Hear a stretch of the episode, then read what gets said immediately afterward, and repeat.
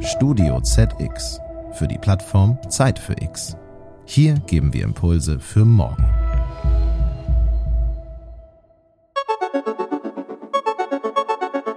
Hallo und herzlich willkommen. Mein Name ist Ina Broska und ich begrüße Sie zu einer neuen Folge von Zeit für Arbeit.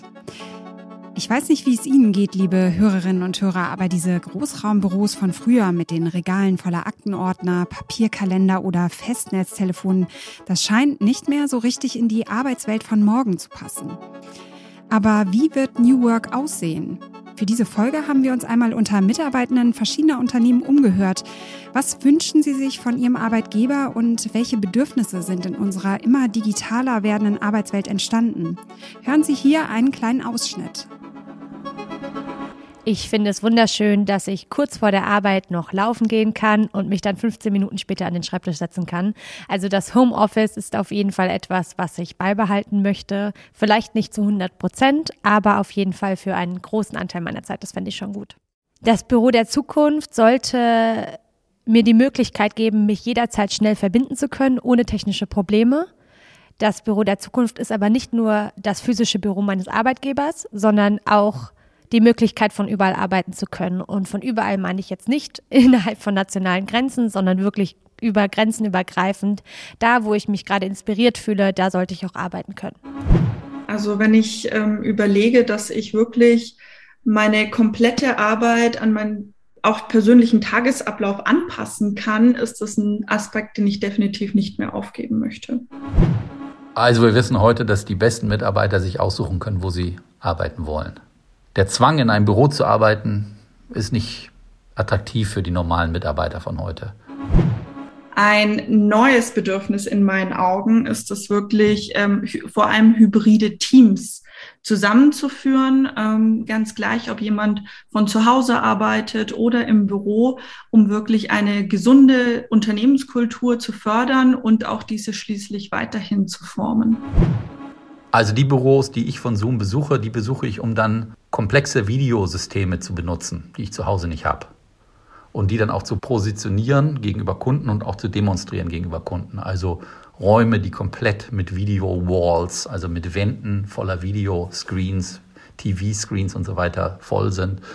Das ist auch eine super spannende Angelegenheit, weil das typische CEO-Office heutzutage, also Vorstandsvorsitzenden-Office, da ist meistens in der Nähe auch ein sehr komplexer, großer Videoraum für Ansprachen an alle Mitarbeiter, für Investoren, Analysetage und so weiter. Vieles von dem, was kommt und auch funktioniert, haben wir in der Pandemie ja schon gut erprobt. Modelle, die, wir haben es eingangs in unserer Umfrage unter Beschäftigten gehört, auch in Zukunft erwünscht und aus unserem Berufsalltag nicht mehr wegzudenken sind. Aber auch das Bedürfnis, sich wieder analog zu treffen, steigt. Im Gespräch begrüßen wir heute einen echten Experten für das Thema digitale Transformation. Zu Gast ist Peter Sani, Executive Advisor des amerikanischen Softwareanbieters Zoom. Ja, hallo Peter, schön, dass du heute unser Gast bist. Hallo Ina, freut mich hier zu sein. Peter, du hast im September 2020, also genau in einer der ersten Wellen der Pandemie, bei Zoom angefangen. War es eigentlich für dich ein Problem, den Kolleginnen und Kollegen nur digital zu begegnen? Ich sage mal jein. Zuerst war es ein bisschen so, aber nur gefühlsmäßig, weil ich habe gedacht, das wäre natürlich toll, jetzt die Leute kennenzulernen. Aber echt war es kein Problem. Das war eine sehr warme Kultur, man wurde von den Kollegen willkommen geheißen, wurde eingeführt, die Leute haben sich vorgestellt. Man war eigentlich vom ersten Tag an im Wohnzimmer der Kollegen.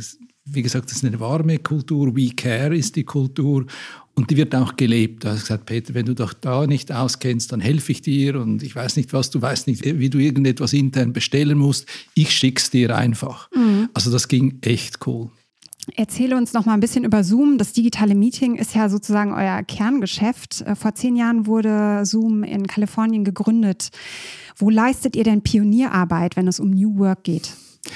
Ja, also wir sind natürlich sehr stark bekannt als eine Video-Meeting-Firma, aber eigentlich ist die wirkliche Erneuerung was ganz anderes, nämlich United Communication as a Service. Also Kommunikationsplattform, egal ob das jetzt ein Videomeeting ist, ein Chat ist, ein Event ist, ein Webinar ist, integriert in andere Anwendungen aus der Steckdose quasi. Also as a Service aus dem Netz, das ist eigentlich das wirklich Neue. Du hast ja einen direkten Vergleich. Du warst viele Jahre bei großen Konzernen, darunter Novartis, die Deutsche Telekom. Das ist ja, wenn man da heute drauf blickt, sozusagen die alte Arbeitswelt, die du damals erlebt hast. Gibt es Sachen, die du gar nicht mehr machen möchtest, die du nicht vermisst aus dieser Zeit? Ja, also ich vermisse natürlich gewisse starre Strukturen, Beamtentum, Prozesse, die keinen Sinn machen, aber man macht es jetzt trotzdem so, weil der Prozess so beschrieben ist. Das vermisse ich nicht. Es ist aber nicht so, dass eine Novartis vor 20 Jahren oder eine Deutsche Telekom, wo ich vor 10 Jahren war, nicht schon weitgehend in einer modernen Arbeitswelt drin waren. Also bei der Novartis haben wir in Japan das 3G von Japan, also CDMA Plus, wo das gekommen ist, haben wir alle Büros abgeschafft. Die Leute waren on the road. Wir haben dann Coworking Spaces gemietet am Montag, um Team-Meetings zu machen. Viele dieser Dinge, dieser Konzepte, die haben wir damals schon eingeführt. Reisen, ich muss sagen, als ich nach Deutschland gekommen bin, hatten wir wöchentliche Vorstandssitzungen. Das konnten wir uns in der Novartis gar nicht vorstellen, weil der Kollege aus Amerika, der kann ja nicht einmal in der Woche herkommen. Mhm.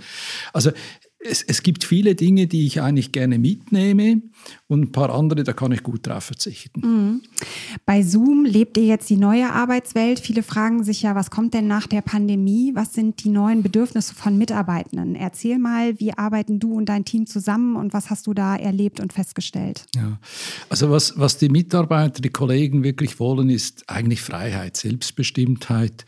Im Inhalt, sie wollen arbeiten, wann sie wollen, wie es ihnen in den Kram reinpasst, in ihr Leben reinpasst. Wir reden nicht mehr von Work-Life-Balance, sondern eigentlich eine Life-Balance. Also wie gestalten wir unser Leben und Arbeit ist ein Teil davon. Also das sind die wichtigen Themen und da treiben wir das eigentlich nach vorne für uns als quasi Beweis, dass es eine neue Arbeitswelt gibt. Wir nennen das Hybrid. Ganz spannend übrigens, dass wir gerade diese Woche intern festlegen mussten, was ist unsere hauptsächliche Arbeitsumgebung, wie wir arbeiten möchten. Also totally remote, also Homeoffice, totally im Büro. Und es gibt natürlich Leute, die ein Rechenzentrum betreiben, da muss der natürlich da sitzen. Oder Hybrid. Mhm. Ich habe remote gewählt. Okay, was haben die Mitarbeitenden sich gewünscht? Ihr seid ja sicher auch im regen Austausch. Vielleicht kannst du darüber ein bisschen was erzählen. Ja, also die Mitarbeitenden wünschen sich eben diese hybride Arbeit, selbstbestimmt. Die Ausstattung ist natürlich ein Thema, bei uns nicht groß, weil wir geben den Mitarbeitern das, was sie brauchen, in der Ausstattung, in den Softwarelizenzen, in den Tools etc. Also das ist das, was die Mitarbeiter möchten. Die Büros von früher haben ja auch in gewisser Maßen ausgedient. Jetzt braucht diese digitale Arbeitswelt ja neue Räume, Hybrid Spaces. Wie sehen die denn bei Zoom aus und was ist da eure Vision? Also ich muss ehrlich sagen, ich war noch nie in einem Zoom-Büro. Okay. Auch wenn das die modernsten schön sind, das ist natürlich der Pandemie geschuldet. Aber ob jetzt bei Zoom oder bei anderen Firmen, moderne Büros zeichnen sich von einer sehr großen Flexibilität ab. Etwa 10% werden, ich sage jetzt mal, Einzelbüros sein, die aber nicht fix einzelnen Personen zugeordnet sind, sondern wo man sich zurückziehen kann, wenn ich wirklich allein irgendetwas denken, arbeiten, erstellen will. Etwa 40% werden Hotdesks sein, wo ich selbst wählen kann in einem gewissen Rahmen. Also wenn ich geleitet dann werde zu meinen Kollegen, die am gleichen arbeiten oder in der gleichen Abteilung sind. Also HR-Leute sitzen bei den HR-Leuten. Innerhalb dessen können sie frei wählen. Und dann 50% sind wirklich multifunktionale, voll digital ausgestattete Arbeitsräume, wo man als Team drin arbeiten kann, die aber dann auch mit diesen Außenstellen verbunden sind. Egal, ob das ein Homeoffice ist oder jemand auf dem Handy, der unterwegs ist oder jemand in einem externen Coworking Space ist. Man ist aber Tools wie eben Zoom, aber auch andere Tools wie Miro oder andere dann da verbunden.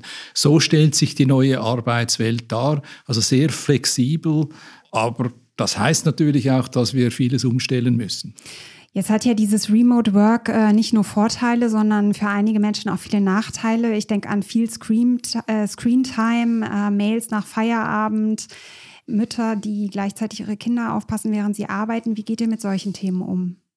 Also wir sind da sehr offen und auch in einem gewissen Sinne direktiv. Es ist sehr wichtig, dass die Vorgesetzten, aber auch die Mitarbeitenden selber Acht geben darauf.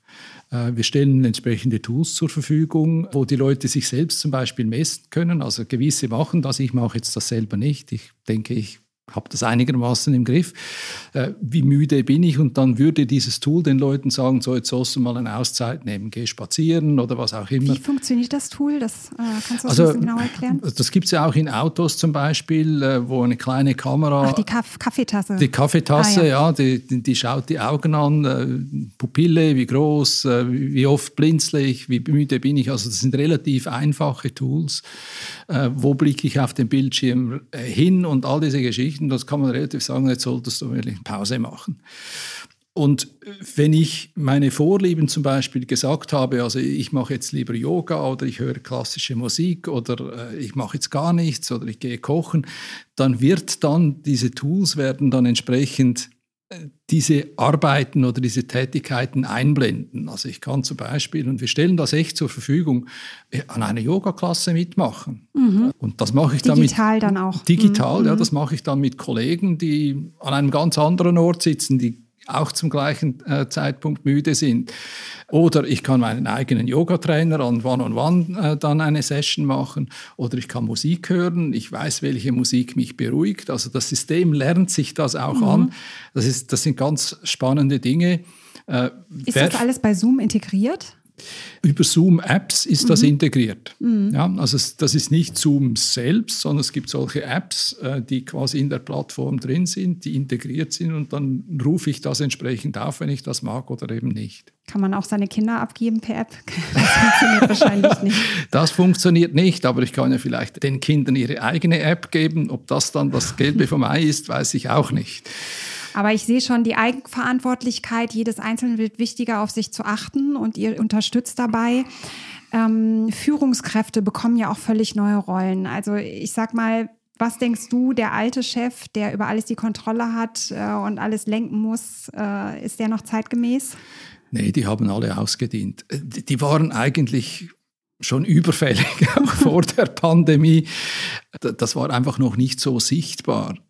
Jetzt in der Pandemie hat man einfach quasi per Gesetz die Leute heimgeschickt. Und es ist ja nicht das eingetreten, was viele dieser altvorderen Chefs gedacht haben. Nee, die Leute werden schummeln, die werden nicht arbeiten, die Produktivität geht in den Keller. Im Gegenteil, das Gegenteil ist passiert. Ja. Also man muss die Leute eher davor schützen, zu viel zu machen, Pausen zu machen, nicht 7x 24 Stunden zur Verfügung zu stehen. Und das ist natürlich eine wichtige Aufgabe von Chefs, das in diesem Sinne nicht zu überwachen, sondern zu unterstützen. Die Leute gesagt, Ina, mach doch mal Pause. In unserer Kultur musst du nicht innerhalb von 5 Minuten auf eine E-Mail antworten, auch wenn es von unserem CEO und Gründer von Eric Yuan kommt. Das kann auch 2 Tage dauern, weil du jetzt in einem anderen Rhythmus bist. Also das ist eine kulturelle Frage, wo das okay ist, so zu arbeiten, und eine kulturelle Frage, was ist denn die Aufgabe eines Vorgesetzten? Ist ein Caretaker, ein Unterstützer, ein Enabler? Ein Coach hört man oft. Ja, Coach auch, in der Weiterentwicklung der Leute, in der Unterstützung eines guten und gesunden Arbeitsrhythmus. Bis hin zu, ich sage jetzt mal, eine Kollegin von mir im Marketing macht jetzt Babypause, 1 Jahr, okay. Job garantiert am Schluss. Also nicht das gesetzliche Minimum und dann knirscht man mit den Zähnen, sondern es ist eine Kultur, dass das wirklich gut ist. Die Teilzeitmodelle kommen ja auch immer mehr, ne? Gibt es bei euch auch geteilte Führung und solche Dinge? Also geteilte Führung habe ich jetzt bei uns noch nicht gesehen, aber Teilzeitmodelle sind absolut okay. Ich selbst bin da ein bisschen vorsichtig. Der Klassiker 80% funktioniert einfach nicht. Also einfach 50 ist okay, weil sonst kriege ich 80% Gehalt zum 100% Arbeitszeit. Aber das ist etwas, was gang und gäbe ist und mehr gefordert wird. Auch, dass Mitarbeitende nicht unbedingt 1:1 einer Firma zugeordnet sind, sondern ich kann ja Mitarbeiter von verschiedenen Firmen sein. Mhm. Also dieses Mobilität innerhalb der Rollen wird stärker wachsen, ne? Ja, absolut. Mhm. Was auch erfordert, dass wir lebenslanges Lernen auch im Beruf immer beibehalten. Was macht ihr da für eure Mitarbeitenden? Also wir bieten das natürlich an. Also gewisse Kurse muss man natürlich bei uns machen, aber wir bieten das auch an. Wenn jetzt ein Account Executive, der kann in Kurse gehen, wie überzeuge ich jemanden auf dem Videokanal, unsere Produkte zu kaufen, bis hin zu Mitarbeitern, die sagen, okay, wie mache ich ein Customer Caring, also wie rufe ich einen Kunden an und sage, ich habe deine Statistik gesehen, du benutzt dieses Tool gar nicht so richtig. Also da gibt es viele Kurse, die jetzt sehr fachlich orientiert sind, aber es gibt auch viele Kurse, die rein menschlich, persönlich orientiert sind. Wie arbeite ich effizient? Wie habe ich eine gute Life-Balance? Wie mache ich Homeschooling für meine Kinder? Also das gibt einen ganzen Kosmos von solchen Möglichkeiten. Gibt es, wenn du dir jetzt zurückblickst auf die Homeoffice-Zeit, sie endet ja irgendwann hoffentlich oder wir bleiben im Remote, aber die Pandemie wird vorbei sein. Gibt es da eine Anekdote aus der Zeit, die dir in Erinnerung geblieben ist? Ja, ich sage mal, so ein Doppelschritt. Der 60. Geburtstag meiner Frau, der leider von der Pandemie, wollten ein schönes Fest machen.